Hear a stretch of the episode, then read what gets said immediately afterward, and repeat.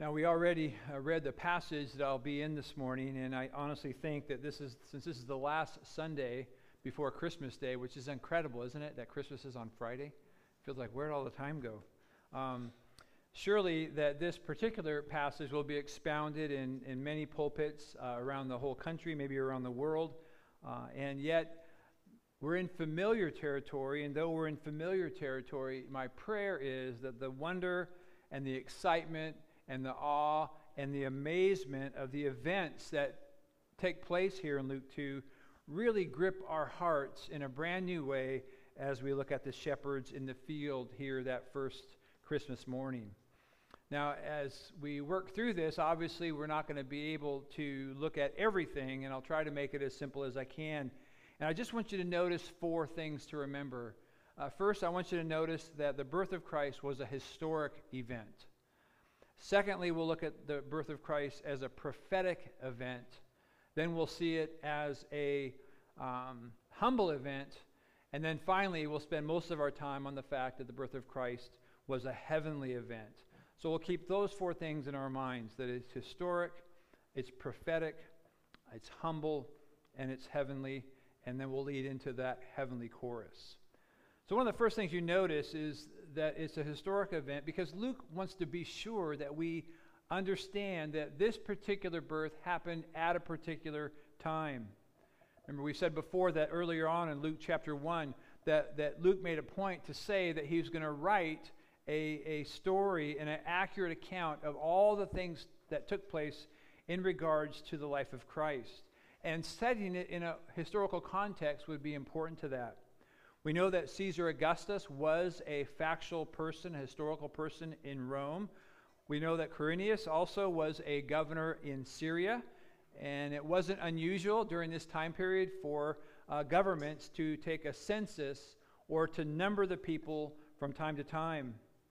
Here in the United States, all of you know, I'm sure, I hope you do, that by now anyway, have filled out your census forms. Uh, we take a census every 10 years. According to some historians, the Roman culture in Rome, they took a census about every 14 years. Uh, in fact, you don't have to turn there, but in Acts 5, verse 37, there's another reference to a census. And really, it almost shows us that during this time period, you have historical marking points that are related to the various censuses that have took place. One of the reasons why that we take a census in our country is to have fair representation in Congress so that when states rise in population or become lower in population, uh, then their representation changes. We understand that. In first century Rome, however, the, there was many reasons for the census, but probably the most importantly would be two. One is it allowed Caesar to know how many people that he had to tax, and so he could get more money in the coffers. And then secondly, he also would be aware of any young men that were eligible to be in the armed forces, and they would literally be drafted in. So in this day, they're looking for more money and more men in order to fight their battles. A census in this day was not optional. Notice in verse 1, it's a, it was a decree. This is not a suggestion, it was a command from the government that needed to be followed. And not without great inconvenience, however. Apparently, it didn't matter what you had going on at home. It didn't matter how this fit into your life. It didn't matter uh, what was going on in your business. Registering for the census was for everyone who lived under Roman rule, under Roman law. At that time period, it would be included everyone in the known world, and that's why Luke says in verse 1 that the whole world should be registered. Again, there's no exceptions because surely if there had been an exception, we'd have to include Mary in the exception. Uh, anyone else in her condition. I'm certain she wasn't the only pregnant girl who had to travel back to her hometown during this particular census. You see, this isn't a decree that you go to the local post office and you fill out some forms and tell them how many are in your household one, two, or three and then go back home or go back to work. No, this decree, you're commanded to go back to your hometown, go back to either where you're originally born or even where your ancestry's from. Um, I can't imagine what that would mean to us. Uh, for me, obviously, it would be going back to the great city and state of California. I don't know if anyone else would join me in that, but you'd be welcome to come because I know you'd rather have been born there too. Um, some of you would stay here. Wouldn't be a real big problem. But others of you would be similar to my circumstances where you would have to leave and the consequences for disobeying this direct command from Caesar, obviously there would be some. So, what does this mean for Mary and Joseph? Well, Mary and Joseph live in Nazareth, 70 miles from Bethlehem. She's a young lady. She's about eight months pregnant, a bit of a bumpy ride by donkey or walking, a long ride. But in our case, what this does, it, it frames the event in the first century and simply reminds us that it's factual and it is, in fact, historical. But we can't miss the fact that, along with being historical, this is also a prophetic event. Most of you are familiar that hundreds of years prior to this event, before Jesus was born, the prophet Micah declared in Micah 5, verse 2 But you, O Bethlehem of Ephrathah, who are too little to be among the clans of Judah, from you shall come forth for me one who is to be ruler in Israel, whose coming forth is from of old, from ancient days, and he shall stand and shepherd his flock in the strength of the Lord. That particular prophecy was obviously something that was very well known among the scribes and the Pharisees in the first century because when the Magi came seeking Christ, after they left Herod, Herod asked the religious leaders, um, Where is the Christ going to be born? And this is the text they quoted from. And this is why Herod killed all the Bethlehem babies that were two and under so that he would have no rivals, no would be kings at all. They knew, and the scripture declared, that the Christ would be a descendant of David. So if Jesus was born in any city except Bethlehem, he could have no claim to be ruler, no claim to be king, no claim to be Savior, and quite honestly, God's word would have been proven false. And it was the decree of Caesar to have a census that God used to fulfill this particular prophecy. Now, I don't think that Mary and Joseph had any idea that God was working through the census, that God was moving in the minds of those who were requiring it. And yet, every step along that 70 mile journey to the city of David was a step fulfilling this particular word of God. Behind the scenes, God's providence and his sovereignty was working right on time as it always is, because the king's heart is in the hand of the Lord, and he turns it wherever he wishes. And whoever made the final decision to have the census taken at this exact time, on these exact days, at these final weeks of Mary's pregnancy, was doing it because of God's divine direction, whether they knew it or not. The, the birth of Christ is a sovereign, providential, and prophetic event. Which brings us to the third aspect of this event. It was historical, uh, the birthplace was prophetic, but along with that, we can't get away from the fact that it was a humble event. This is one of those times in a biblical narrative where it's not hard to think through what's going on and then know that you can be reasonably accurate, even though the text may not say it specifically. We know that a 70 mile journey walking through the terrain they had to walk through uh, would be exhausting for anyone, let alone somebody who is about eight months pregnant. So even if you traveled seven miles a day, that would take at least 10 days, camping outside and so on.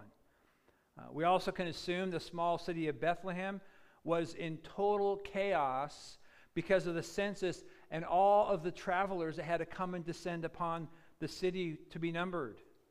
Small towns just don't have the infrastructure to allow hundreds and thousands of people to just show up for a week or two. You know, in our day, when there's major cities that want to have the Super Bowl or the Olympics, those are the questions they're asked on the questionnaire of whether they can host that many people to come. Are there enough hotels? Are there enough restaurants? Is there, is there the emergency vehicles and the infrastructure and the hospitals? Can you handle this many more people? You don't want someone at the Super Bowl having to sleep in their car because they can't find a hotel unless they go to another state.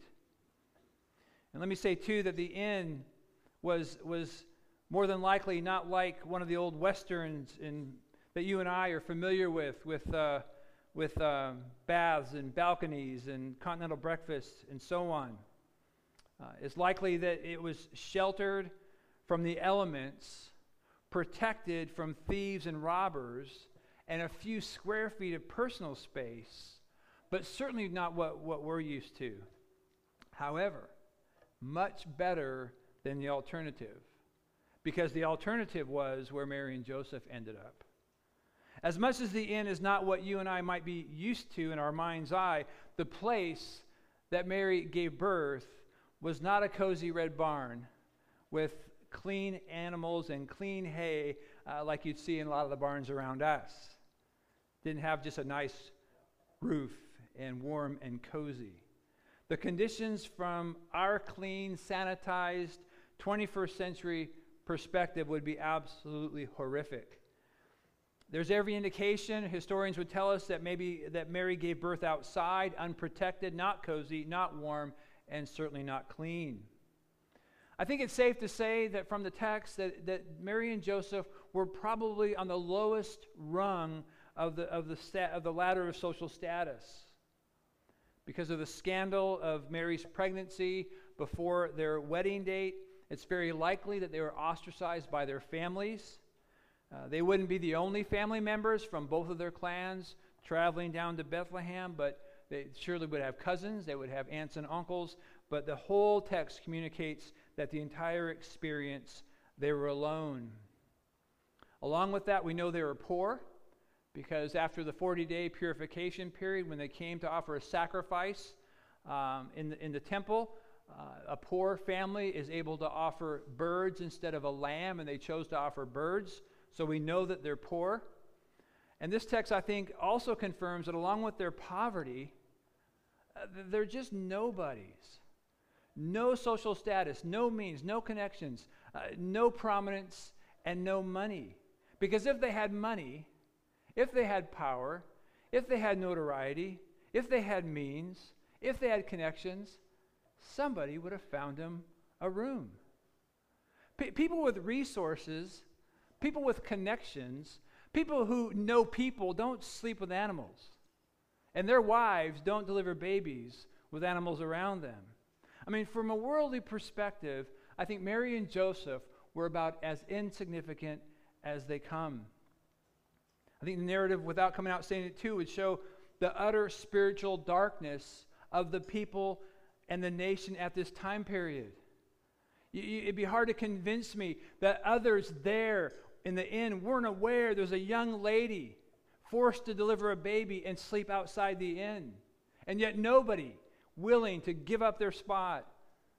If you ever had a chance to travel in larger cities by bus, occasionally you'll see an older man or an older woman just hanging on for dear life to the top of the, of the rail of the bus as they swagger along, and younger people sitting in their seat try not to even look at them because they're not going to give up their seat for anyone, especially that old lady or that old man.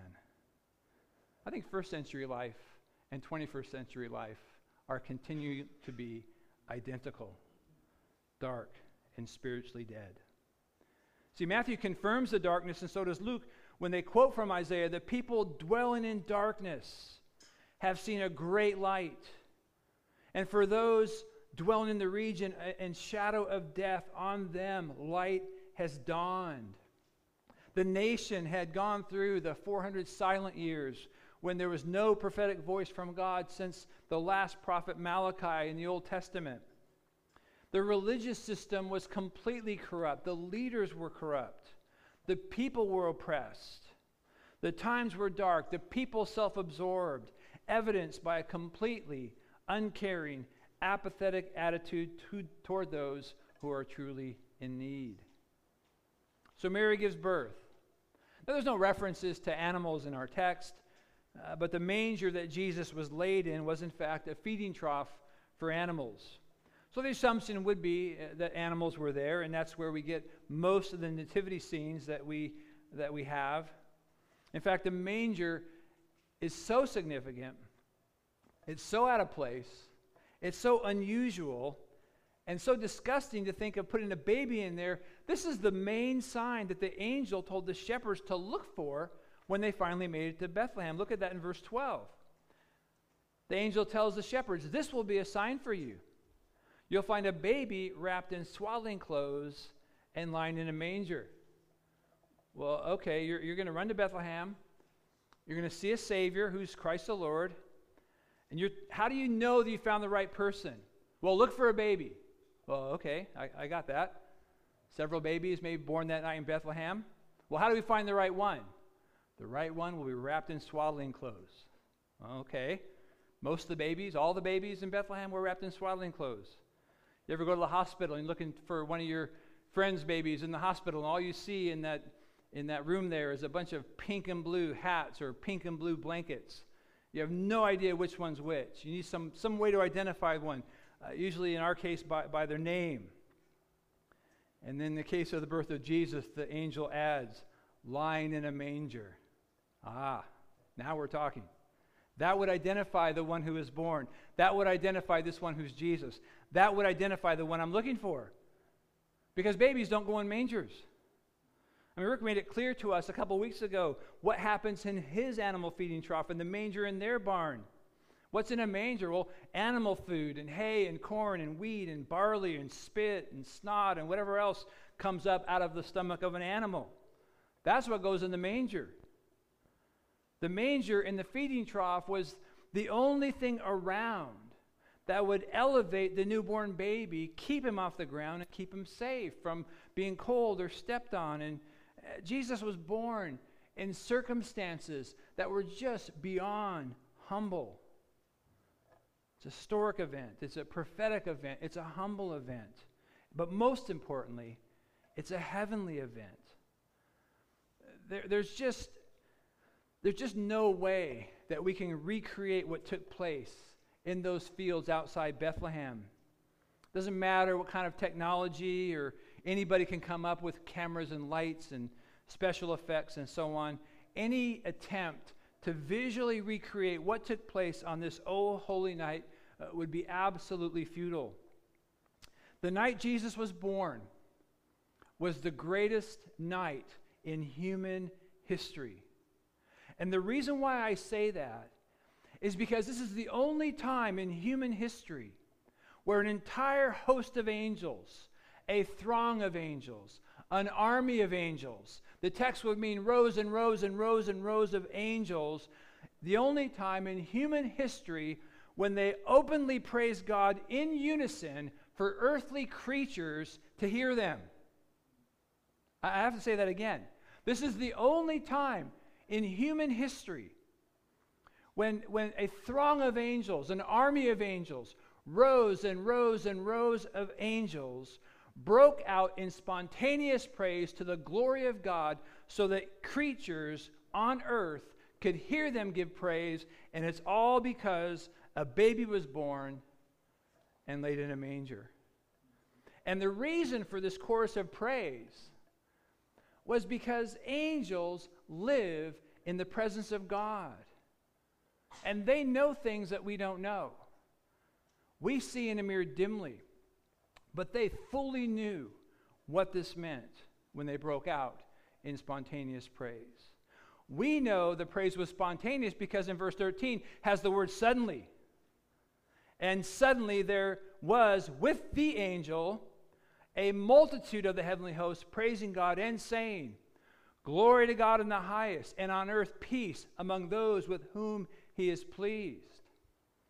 Suddenly, unexpectedly, without rehearsal. It's the same word that'll be used for the unexpected return of Christ when his second coming comes upon us suddenly. I mean, suddenly, out of nowhere, there's this explosion of sudden, unexpected worship and praise for the greatest event in human history. I mean, Christmas, the birth of Christ, is the only time in the history of humanity when there was a true angelic hallelujah chorus. Let's discover why, and let's start with the shepherds. They, they had quite a night, didn't they? You could read books about first century shepherds in Palestine. They typically live with the sheep. The sheep are not penned up, they graze. And so they're with them 24 hours a day, seven days a week. The event took, so cl- took place so close to Jerusalem that some have speculated that it's likely that these particular shepherds may have been overseeing the sheep that would have been used in the ceremonial sacrifices, but we can't confirm that. Those sheep were vital to the sacrificial system, and they're vital to the ceremonial system, and they're vital to the nation and the economy. Shepherds were considered scoundrels, thieves, nomads, and they were at the bottom rung of society's caste system. They, they would have been included in the Gospels in the list of sinners and tax collectors. Their testimony was not allowed in court. They were not included in any of the sacrifices or the ceremonial services because they were unable, they were unable to keep the, the, the laws of ceremonial cl- of cleanness that the Pharisees had laid down for them. They weren't biblical, but because they couldn't keep all the rigors of that, they wouldn't allow them to participate in the religious services. So the leaders would consider them unclean and they would be ostracized from everything religious. And God selecting them to be the eyewitness of the most miraculous heavenly event in human history continues to put on display that his grace and his mercy are for the humble and the contrite and the lowly. We're always going back to Paul's words in 1 Corinthians 1, aren't we? Not many of you were wise according to worldly standards. Not many were very powerful, not many noble, but God chose what is foolish in the world to shame the wise. God chose what is weak in the world to shame the strong. God chose what is low and despised in the world, even things that are not, to bring to nothing the things that are. The proclamation of his birth was not to kings and noblemen and chief priests and scribes or anyone of significance or importance, just simple shepherds in a field doing their normal routine, but this particular night was anything but normal. You see, prior to witnessing the army of angels, the shepherds saw two other unique, unexpected heavenly things. One, the glory of God shone around them, and two, an angel showed up with a particular message. Now, God's glory symbolizes his presence. And there are a number of references in the Old Testament to this. I just want us to look at one in Exodus chapter 40. You could turn there. His glory first appeared in a cloud form when the children of Israel were wandering in the wilderness.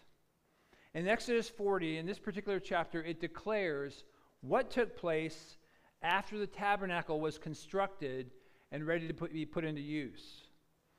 At this point, the children of Israel had already crossed the Red Sea. They'd been delivered from Egypt. They began grumbling in the wilderness, and they're going to be in the wilderness now for the next 40 years. But God has not forgotten them. He's still with them, as demonstrated by his glory, filling this new constructed tabernacle in, in Exodus 40 and I'll read from verse 34. I did say Exodus, didn't I? Good. Exodus 40, verse 34. Then the cloud covered the tent of meeting, and the glory of the Lord filled the tabernacle. And Moses was not able to enter the tent of meeting because the cloud settled on it. And the glory of the Lord filled the tabernacle. Throughout all their journeys, whenever the cloud was taken up from over the tabernacle, the people of Israel would set out but if the cloud was not taken up, then they did not set out till the day that it was taken up. For the cloud of the Lord was on the tabernacle by day, and fire was in it by night, in the sight of all the house of Israel throughout all their journeys. I won't take any more time to look at other references of God's glory being among the people. But understand that his glory symbolized and pointed to his presence. His glory meant that God was among the people. And the fact that the shepherds were filled with great fear was totally normal and expected. I think the King James uses the phrase, they were sore afraid. I like that even better. We've said all this for the last several sermons about these angelic visits. Whenever anyone sees an angel, they're filled with fear. And if indeed, and it was, that God's glory when it's manifested at night is usually by fire. It's a good thing the angels encouraged them to not fear because they were scared out of their wits by the presence of an angel and by the symbolic presence of God Almighty. And now notice the proclamation back to, to Luke chapter 2. Now notice the proclamation as we first looked at his, his glory. Luke 2, verse 9. And an angel of the Lord appeared to them, and the glory of the Lord shone around them, and they were filled with great fear. And the angel said to them, Fear not, for behold, I bring you good news of great joy that'll be for all the people. For unto you is born this day in the city of David a Savior who is Christ the Lord. And this will be a sign for you. You'll find a baby wrapped in swaddling clothes and lying in a manger. The glory of the Lord is shining around them, is symbolizing God's presence. And the proclamation by the angel is the announcement of God's presence. God's glory, in a sense, is now in the animal feeding trough. And we know this by the titles given in his announcement in verse 11. Look at his titles. The city of David is a, res- is a reference to Jesus being king on an eternal throne. As Savior, he is the only one who can save man from his lost condition. As Christ, he's been the one promised throughout the Old Testament, the Messiah they're waiting for. And as Lord, he is clearly and absolutely and fully and completely God. The word Lord here is the same word used in the Greek Old Testament for God. You see, not only had the glory of the Lord shone around him, them, now on this day, the Lord of glory humbled himself and came to earth. God's glory, God's presence, God Himself had come to earth. And the shepherds left their flocks to find Him wrapped in swaddling clothes, lying in a manger. This is what the, the Apostle John is referring to in John 1 when he proclaims to us that the Word became flesh and dwelt or tabernacled among us. See, instead of the glory of the Lord dwelling in the tabernacle, now we have the Lord of glory dwelling, living, and tabernacling among the people. And this is why the heavenly hosts, this angelic army, meets up with the angel who made the announcement, and they praise God, saying, Glory to God in the highest, and on earth peace, among whom he's pleased. My, my language, my words cannot do justice uh, to what's taking place here and what's being proclaimed. So I just pray the Spirit of God gives us understanding to fully grasp this. Glory to God in the highest is simply giving the most possible glory, the most possible praise that there ever is or can be or will be to God Almighty. And the glory to God in the highest is all wrapped up in the next phrase. And on earth, peace among those with whom he is pleased. And all of this is on account of the baby born laying in the manger, who's an eternal king, who, who is a Savior who will die, who is the Christ who is promised, and who is God covered in human skin. You see, the angels live in God's presence. Angels know God. Angels know his glory. The angels know his majesty. And the angels are watching. And the angels are looking. And the angels are seeing.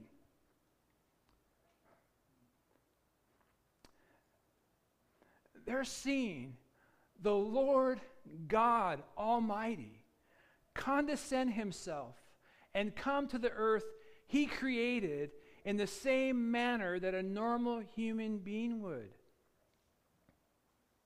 H- how can you create an example that would, that would be worthy? Well, it's like you and I becoming ants. That's a pretty big contrast, but it's not even close to God becoming man. Any attempt at an illustration is just futile because, along with knowing God, the angels also know sinful man because they're created beings, but they're eternal beings, and they've been watching God display his grace and his mercy on mankind ever since Adam and Eve sinned in the Garden of Eden. See, they've been in his presence as his servants, as his messengers for all of human history. And they've seen God's deliverance at the Passover. They've seen his deliverance at the Red Sea. And then they saw the grumbling of Israel and the wandering in the wilderness. They were there during the conquest of Joshua and conquering the land. But they're also there during the complete chaos and disobedience through the time of the judges. They're there when David reigns as king, and then the fall afterward from Solomon to Rehoboam to all the rest. They've seen all the ups and downs of the Jewish empire.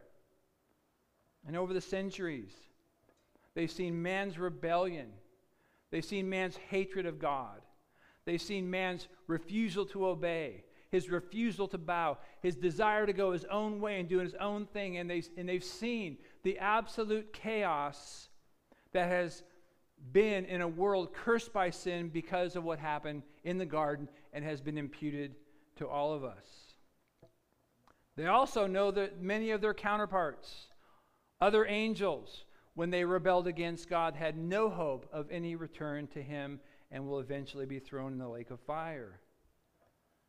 And on this, O holy night, they're fully aware that God, in all of his glory, is in that animal feeding trough for the sole purpose of saving and redeeming and purchasing through eventually suffering and dying for men and women who, by their very nature, hate him.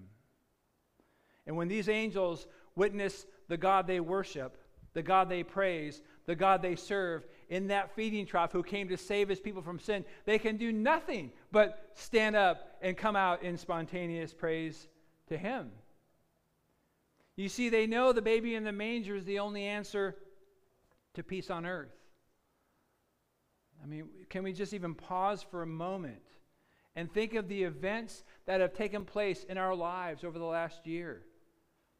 What a year! COVID, racial unrest, a political divide, massive shutdowns, contested election, states want to secede, talk of civil war. There's war and there's conflict and there's strife and faction all over the world in every century in, in, in all of history. So this really isn't new. There isn't any peace in any sort whatsoever, and whenever peace comes, it's always short and fleeting. The heavenly hosts are saying, The baby in the manger is here to bring peace. But strife just isn't out there, though, is it, right? It's, it's in our families, it's in our marriages. Sometimes it's between husbands and wives and siblings, parents and cousins. How many of us have family relationships between close and extended family that are totally peaceful? No conflict, no strife, no cross words. Everybody comes to the family reunions, and there's perfect harmony and perfect unity, and there's perfect peace. Let me tell you about some of my family reunions uh, another day. Our family used to fight with the other family during the wedding ceremony, uh, during the wedding reception. There are some families who have two family reunions so that the two the groups that are fighting won't be able to see each other. So you have to have two for the Joneses or the Smiths or whoever. But what about other situations that we encounter? Whether it's at work or church or in our neighborhood or at the store or when you drive your car. What about your soul? Do you have an inner tranquility? Do you, do you have a life free from anxiety, free from stress, and free from guilt, and free from a past, and free from regret? Do you live in peace, and are you at peace? The baby will bring peace. Remember the title in Isaiah 9 He's the Prince of Peace. You see, these angels knew that the only solution to the problems on earth and the only way for true and lasting peace is all wrapped up in that baby in the manger. He is the good news of great joy for all the people who is born King, who is born Savior, who is born Christ, and who is born God. And He alone brings eternal, lasting peace to a world that has no peace. There's an Advent book I, I have that has a story in it called The Miracle on the Western Front. Some of you historians may be aware that in 1914, during World War I, this is a documented Christmas Eve ceasefire. During the ceasefire, soldiers came out of their foxholes and began to interact with the opposite side. They smoked cigarettes together. They played soccer together. And some of the reports say they sang Christmas carols together. But the next day, they're back in their foxholes, weapons in hand, attempting to kill those who the day before they were at peace with. Well, peace for 24 hours is not peace. The declaration of peace on earth by the heavenly host or the angelic chorus is a permanent peace, a lasting peace, an eternal peace. First with God, then it translates into having peace with one another. But it's not universal peace, it seems to be a selective peace. It's peace on earth that only comes to those whom God is pleased.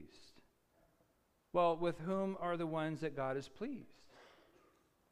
He's pleased with those who love his son. He's pleased with those who worship his son. He's pleased with those who adore his son. He's pleased with those who put their faith and trust in his son. He's pleased with those who walk in obedience to his son. Psalm 2 commands us to kiss the son, lest God be angry with you and you perish in the way. Kind of has a John 3:16 ring to it. Whoever believes in him will not perish, but have everlasting life. He's pleased with those who believe in and who bow before his Son in humble repentance for their sin, trusting in his life and death and resurrection as the only hope for salvation, the only hope for restoration, and the only hope for reconciliation. According to Hebrews 12, he's pleased with those who have faith in the promise of his Son. I've been saying throughout this series that we cannot worship the baby in the manger unless we finish the story with the Savior on the cross. Our peace with God comes through the baby growing up and living a perfect life and dying a sacrificial death as a substitutionary atonement for sin.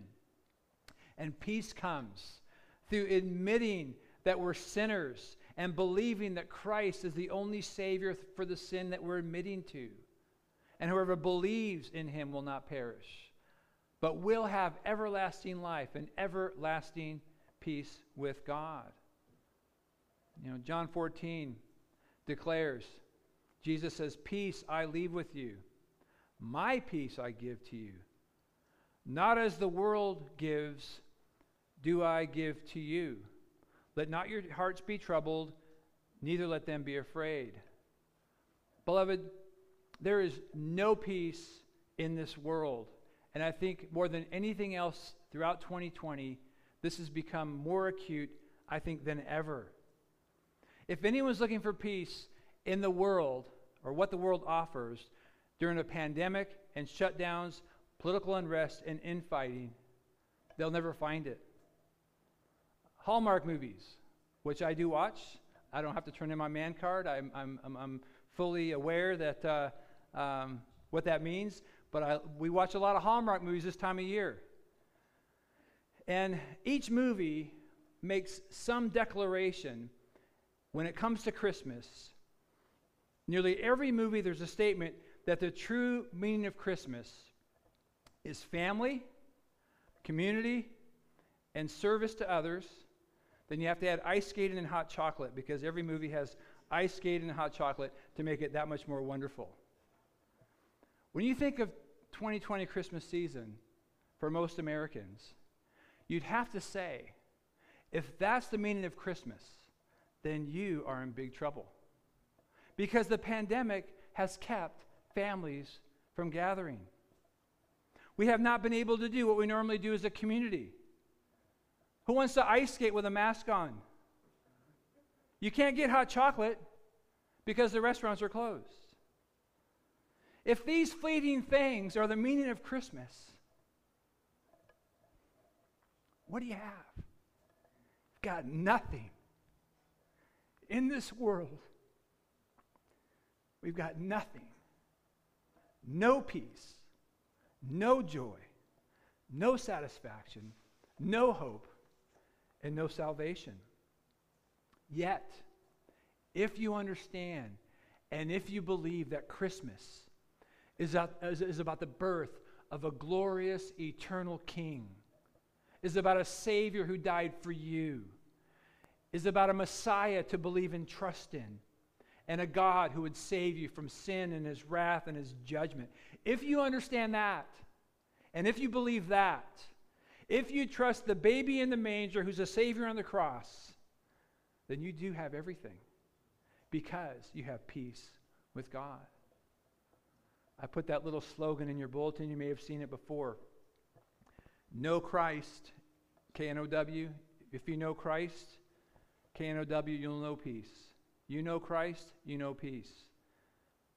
Know Christ, N O Christ means N O peace.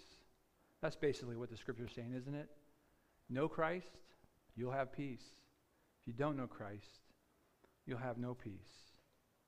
I pray that these last few days before Christmas Day, though there's probably nothing normal about your annual holiday traditions and routine, that you will, you will have the eternal peace that comes from Christ alone. And as we draw to a close here, we're going to be singing a song that is a manger to the cross song. The hymn writers write Jesus is the fullness of God as a helpless babe. He's a gift of love and righteousness, scorned by the ones he came to save. Let's be reminded that our peace comes from only one source, and that is Christ and Christ alone. Let's pray.